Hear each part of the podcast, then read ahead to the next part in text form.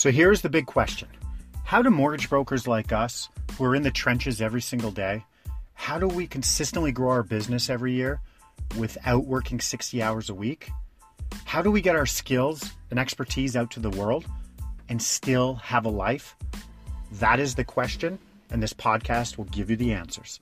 I am Ryan Wiley, and welcome to the 12 Hour Broker Podcast.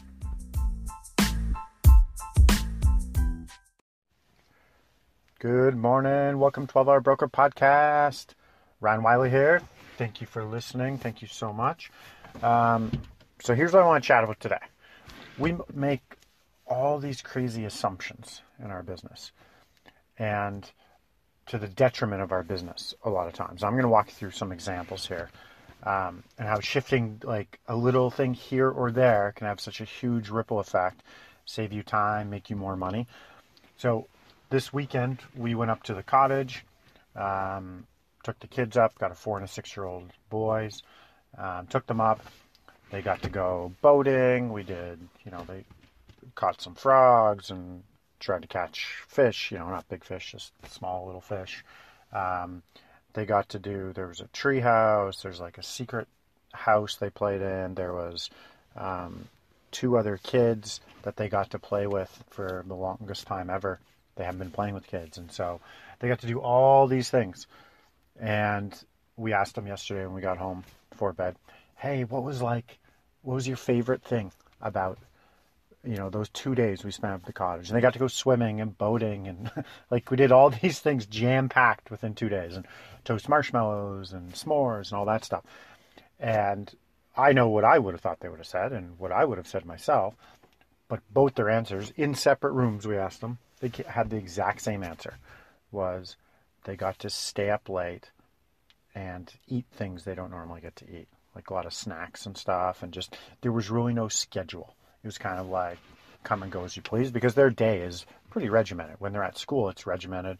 And they, they're at home it's regimented like within reason like everyone's on schedules ish so that was like wow me and my wife just sat back and we're like huh interesting.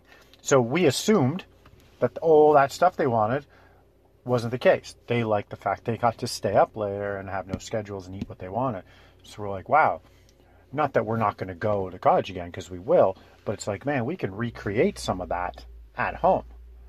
And if that's what their memory was, I know other they're going to think of the other stuff as well, but they both said that without hesitating. And so I'm like sitting there going, wow. I started thinking about my business and how that's the case in my own business. And, you know, there's certain things where, you know, we, we show people how to buy their first investment property. And I assumed, you know, deep down, everyone knows buying real estate makes sense. But I was like, why haven't people bought? Like, seriously, why haven't they bought another property? And it's while they're, my thought was they're risk based, like fear based around risk. I don't want to lose their money and the market could crash. And so I asked my my client list, my database five years ago, give or take, maybe even six, five or six, why haven't you bought?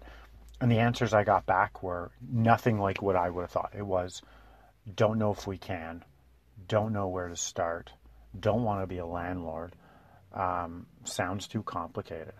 And I was like, wow, interesting. That's not what I thought. I thought it was, we're worried about the market crashing. It wasn't the case. So I built a presentation handling all those objections and that's my one property away presentation. So I step, say to you, the reason I'm telling you this is I want you to look into your business. Like there are certain things that you're just doing, and I do this in our business too, where I think this is the way it should be done. And you know, when was the last time you sat down with your underwriter or had a 15, 20 minute call or took them out for lunch or whatever? Like, you know, you send your business to two, three, four, uh, underwriters, I used to meet my underwriters. I would meet them, and I would I would even ask to go, hey, can I sit? This was like back in the day. I would be like, I want to come to your office if that's allowed, wherever you work, and I want to see a deal come in. It could be my deal. I'll send you a deal, and then don't operate on until I get there. I want to see what you're seeing on your end because we submit things through certain software and we put notes here and there and we package it up now, I want to see what you're seeing because there could be a disconnect here. There could be ways that I could be helping you package this up. Uh, and then I want to learn the flow and kind of best practices that I should do. So I used to do this with underwriters, even to up to like two years ago, a year and a bit ago. Sat down, had an underwriter over at my house, and said, "Bring your computer." And bring your computer. And we're gonna have lunch. I'm gonna cook you lunch, and bring your computer, and I'm gonna walk through. So now we're going down a different rabbit hole here, but you're establishing this awesome relationship. But I, I genuinely wanted to see what that underwriter saw, and what I saw was, oh my god, it's not anything like I thought. And I'm like, so the fact that I'm doing this, this, and this, you're telling me that doesn't matter on your end. You need to see this, this, this. And they're like, yeah. And when you send documents and do it this way. And we're not going to send instructions till you do this. And we're, and I'm like, oh wow. So we started to build this list of the lenders we work with and how they like to operate. That underwriter likes to operate. So then we know how to tailor it. So automatically our stuff goes to the top of the t- uh, top of the pile, right? top of the pile, um, gets done quicker, um, and there's an appreciation. They're like, you actually took the time to understand this. And so I did this. I used to sit in an office with underwriter for an hour and then go for lunch and watch them work on my file. Okay, so we I was assuming initially like, hey, this is how the and it wasn't the case. They had to bumble, and they've got all these different brokers sending a business with all these different ways of operating, and they have to sort through all the shit and you know push it all out to look the same.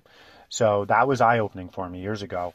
And I suggest you sort of look within your relationships for that, even your client, the journey that your client's on. So when was the last time you, you know, we have these things, you know, applications. Oh, digital, everyone wants digital application. I'm telling you, we asked a hundred people. We can, okay, it's time for a pre-approval now. I agree we're a fit. We're going to run you through. It's either going to be a phone call 15 minute phone call. We get all your questions answered, take all the information, or we'll send you a, a, a link for a, an online application. You can fill it out in five to eight minutes.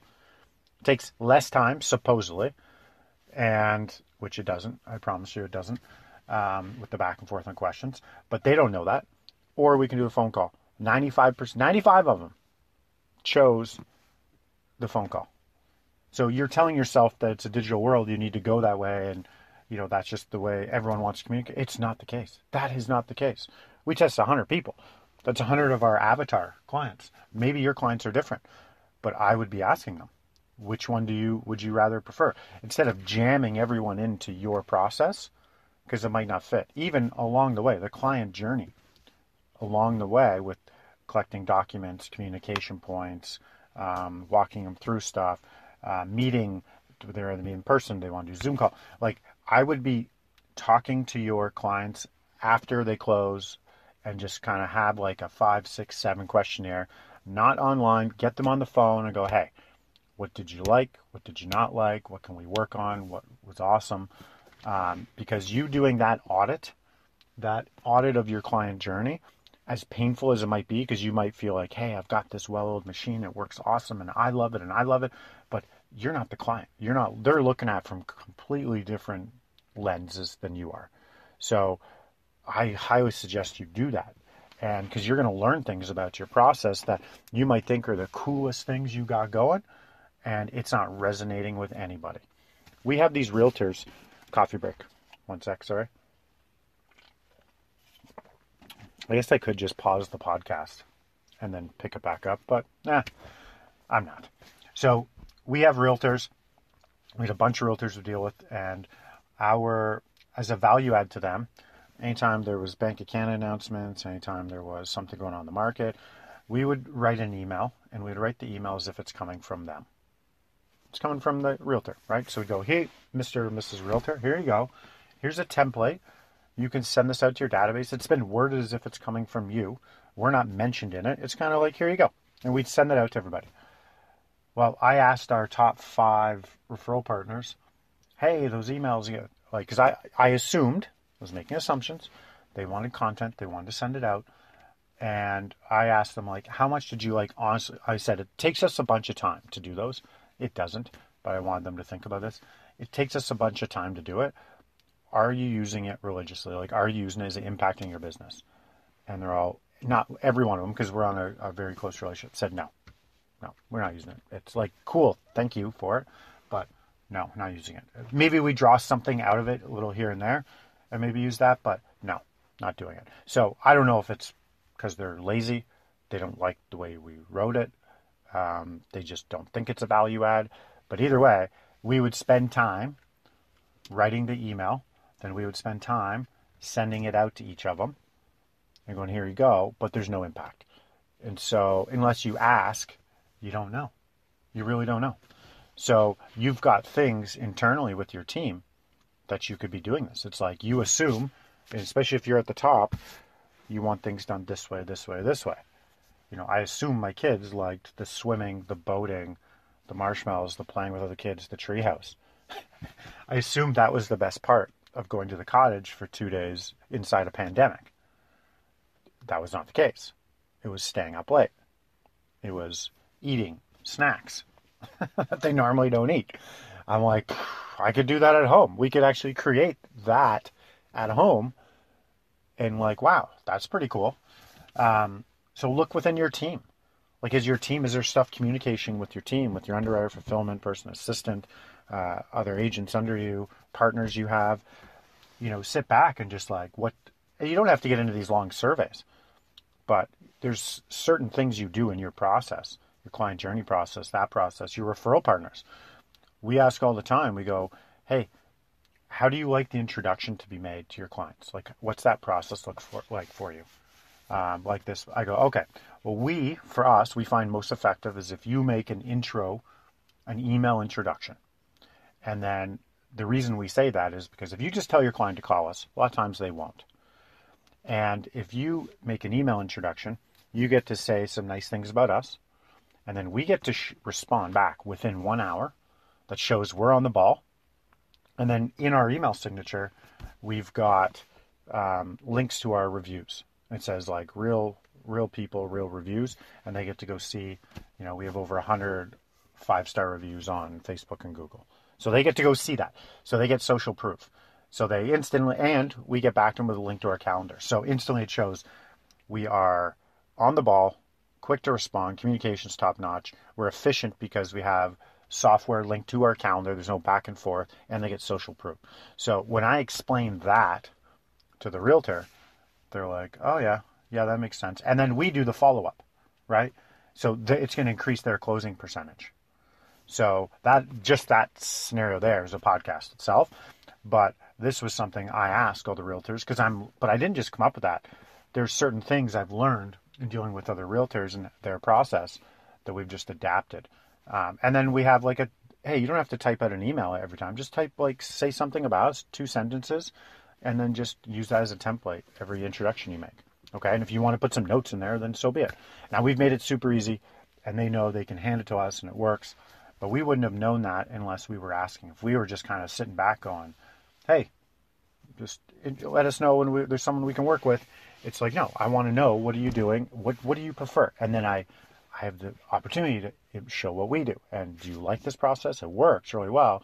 Is there a tweak you want to make? You know, so that just lets people know you're listening, lets them know you care, and really good things come out of it because none of us have this figured out. None of us do. It's always a work in progress. Always. The top, top, top producers that are just crushing mortgages and loans, they'll tell you like they're changing where they started with and where they are today, like their process, it evolves and it evolves like daily or weekly um, because it has to. It's like a living organism. It just has to keep getting better. It needs air, it needs to breathe. So never make assumptions. You might assume that your stuff is awesome, your process is awesome. You might assume the content you're putting out on social media is awesome.